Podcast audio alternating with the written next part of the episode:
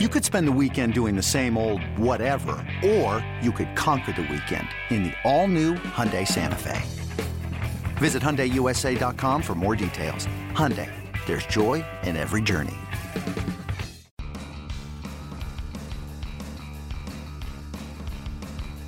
You're listening to MLB.com Extras, brought to you by MLB.tv. It's baseball everywhere.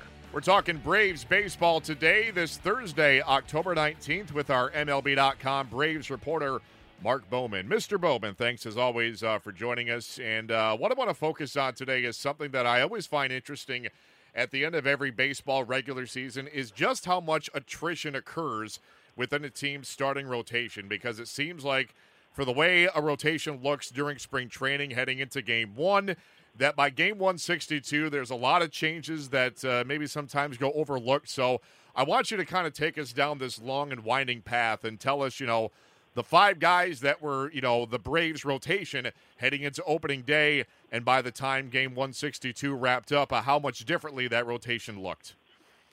Well, you know, it, it certainly the Braves rotation certainly took on a, a much different look as the season evolved, and, and in some ways it was somewhat it was somewhat expected. You go back to the off season last year, and they go out and sign R.A. Dickey and Bartolo Colon and, and acquire Jaime Garcia. And all of a sudden, they have three veterans that they viewed as short-term bridges. I think that you know, entering the season, they were realistic about their possibilities. They knew that they may end up trading one or two of them during the season. Uh, they they wanted them to basically serve as the when I said bridge, basically their presence allowed Sean Newcomb, at, you know, to, to have the extra two months there in the minor league level. Um, it didn't have to rush him like they maybe had with with Blair the year before or Wisler the year before that. They they wanted to end that. They wanted to get to a point where they didn't feel the need to rush these guys. Julio Teheran obviously got off to a rough start. He, he didn't find familiarity here at SunTrust Park with that mound. He, he struggled uh, there. It really wasn't until the middle of August until he got going. Uh, he, he found his slider while he was pitching at Coors Field. Just basically took a a notch or two off it, and uh, you know threw it a little bit with a with a little bit less velocity, and found a good feel for it. That became that, that's always been his pitch. You know, his out pitch. When he has that in his arsenal, he, he's a much different pitcher, and I, I think he did enough at least down the stretch to give them some sense that he can at least be a solid number three or number four going forward. And, and you know, I know people have always said, "Hey, look, I thought he was supposed to be ace." Well, I think there was a, a time during the, his minor league days, and maybe even his rookie year, where where people thought that. But you know, this guy is probably just a solid number three or number four. Um, as you went on, went on with as he struggled, he's obviously Bartolo Colon, his struggles altered the plan significantly, and by the beginning of June, they knew they couldn't stick with him anymore in their rotation. You know, they they he obviously had some success there in Minnesota, and I think that's that's one of the major reasons why some fans are saying, you know, you know, is it smart to bring Chuck Hernandez back as a pitching coach? You know, this staff really, Julio seemed to take a step back while while Julio butted heads with Roger McDowell. Um, you know, he seemed to get more out of him uh, and have more comfort there. He knew him, that's for sure. Uh, a guy like Bartolo didn't. Uh, you know, he, he performed so much better in Minnesota. That that, that kind of altered some things. And look, they have talked about maybe parting ways with, with Chuck Hernandez, but as we speak right now, it, it does seem like he's coming back. Um, as the summer evolved, you saw Mike flashes of Mike Foltynewicz's potential. Uh, this, this is a guy that that has ace-like stuff. He has not found it, you know, from uh, his pitching IQ needs to change a little bit. His, his he needs to control his emotions a little bit better on the mound on a more consistent basis. He he improved significantly in that department and still has significant improvement. Uh, he can he can still make significant progress in that area. Um, but as you look ahead and, and, and you you look at Folty and you look at what Luis Gohara did in September when he came up, uh, what the strides that Newcomb made for the most part, he threw strikes more consistently than than people thought. I think once he develops that third pitch, he could be a legitimate number two. Um, and and the other thing is, by the end of the month, you know, we talked about they went out and got all these older guys. By the end of the season, you started to see the Max Frieds, Lucas Sims, Gohara. They, they were you were getting a glimpse of the future because they went ahead and traded Jaime Garcia, who, um, you know, while he pitched pretty effectively for a while, I think he struggled at the wrong time for them to get any value for him at the trade deadline.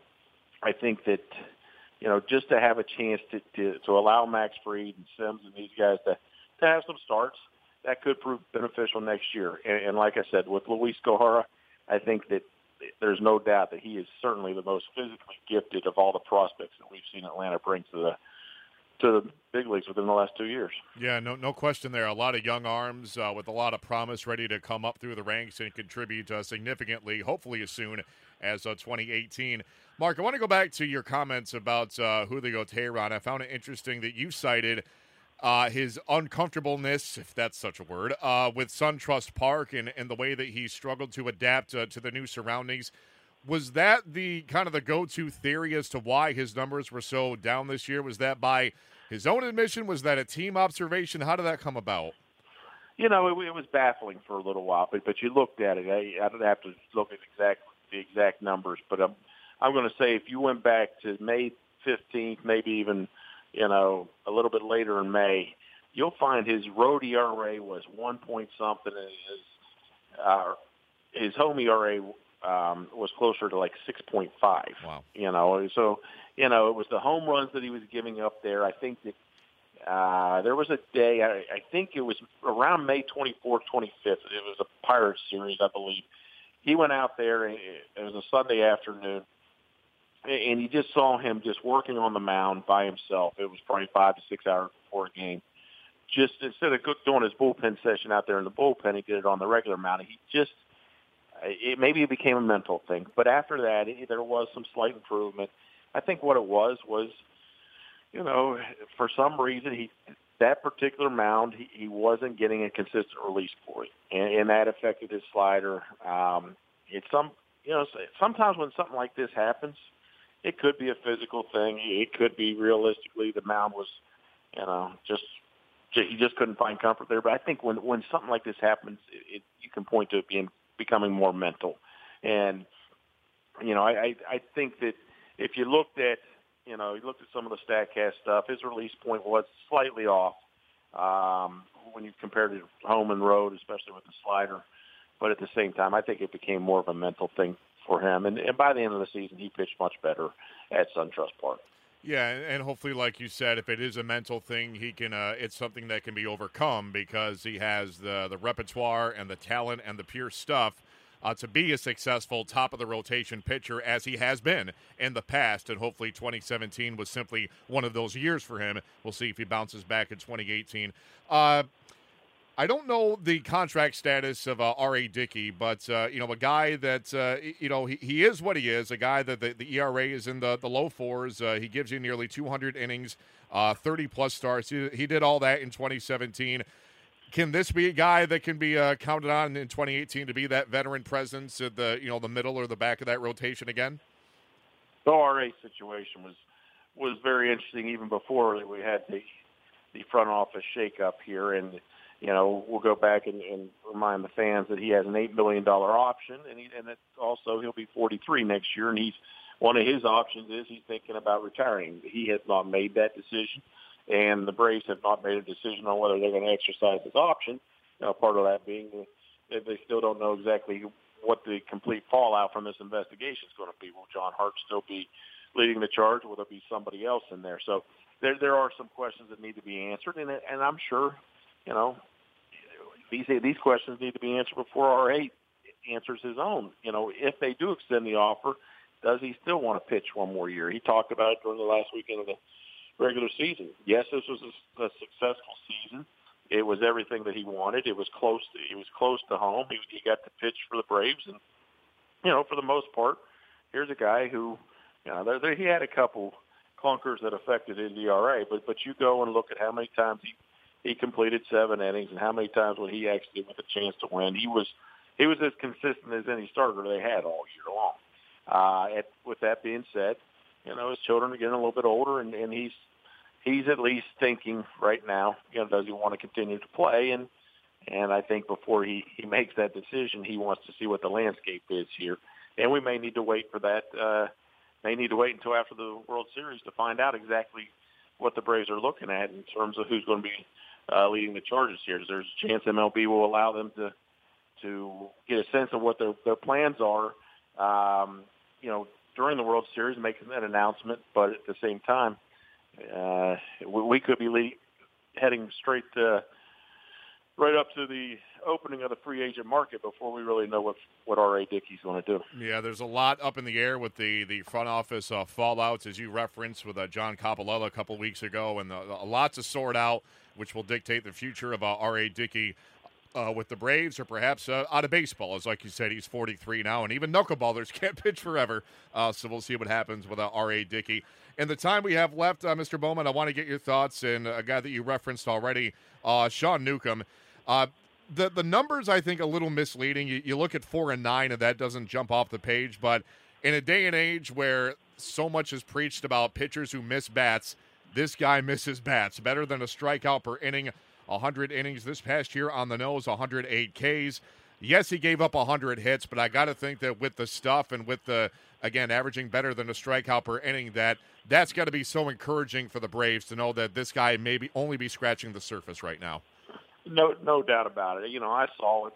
You know, you could see the evolution uh, coming, and, and you know, when he came up, he was he got to a point where he had to basically go become a fastball curveball guy while he was toying with that changeup. It wasn't quite there. I by the end of the year, I saw a guy who, who probably enters spring training next year confident that he has three pitches in his repertoire, and I think that was it. You know, I know that the big knock against him has always been you know, he doesn't throw, throw did not throw enough strikes at the minor league level. You know, another knock should have always been, hey, he's got to be able to throw this third pitch to be successful at the big league level as a starter. Um, I think we saw enough evolution with that changeup, some enough improvement down the stretch to where, you know, I, I think that they can count on him to to move closer to being that number two next year. Well, I was saying the same thing about Folty last year, and I said Said the same thing about Folty up until the end of July this year. He took a, a step back over the the final two months. When you're dealing with young pitchers, you have to be patient. You know, you know I know that Braves fans are probably sick of it because every time somebody, uh, you know, you, you see the evolution of a young pitcher, you can point back to the struggle that Glavine and Smoltz had. But at the same time, you you've got to remember that it, it doesn't happen overnight, and sometimes when it does happen overnight, it's, it's going to be a you know, it's going to be a flash in the pan. You know, you, you've got your, you know, be allow Braves fans to relate to this as well. I mean, sometimes you have your Chuck Jameses that that have, you know, what you might call immediate success at the big league level, but but those kind of guys usually, you know, fade pretty quickly. The guys that, that may have a long-term future, uh, you need to go through the growing pains like Newcomb did for a portion of this year, like Folty has the last couple of years. It's going to be we're getting to a point where Folty's going to have to to put it together here soon. But at the same time, with Newcomb and Gohara, uh, next year you're going to see a lot. You know, I think you're going to see a lot of that promise. At the same time, you've got to be somewhat patient, knowing that they're going to go through the same growing pains that basically every other pitcher who's ever pitched the big league level has. Yeah, and I think those uh, Glavine and Smoltz guys turned out okay, if memory serves. And uh, you know, it's uh, failure is a part of long term success at times, and especially in this uh, unforgiving sport. So hopefully, uh, you know, the failures can be kept in perspective, and uh, Braves fans will realize that these guys uh, maybe, hopefully, you know, a lot could happen, but due for some big things in 2018 uh, and beyond. Certainly, time will tell. Mark Bowman, our thanks to you for joining us today as we break down the Braves rotation. We will uh, do it again soon. We thank you for the time. In the meantime, Matt Waymire signing off for MLB.com Extras, Atlanta Braves.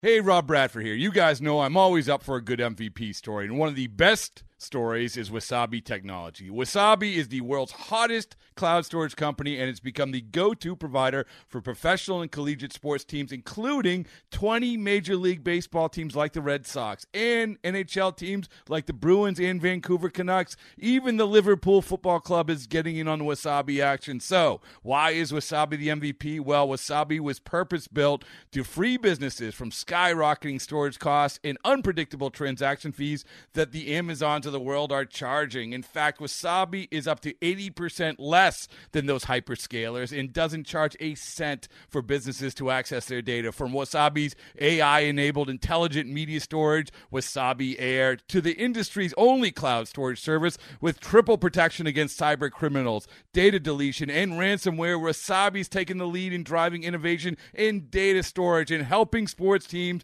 to unleash the power of their data. Wasabi, another Boston based championship team.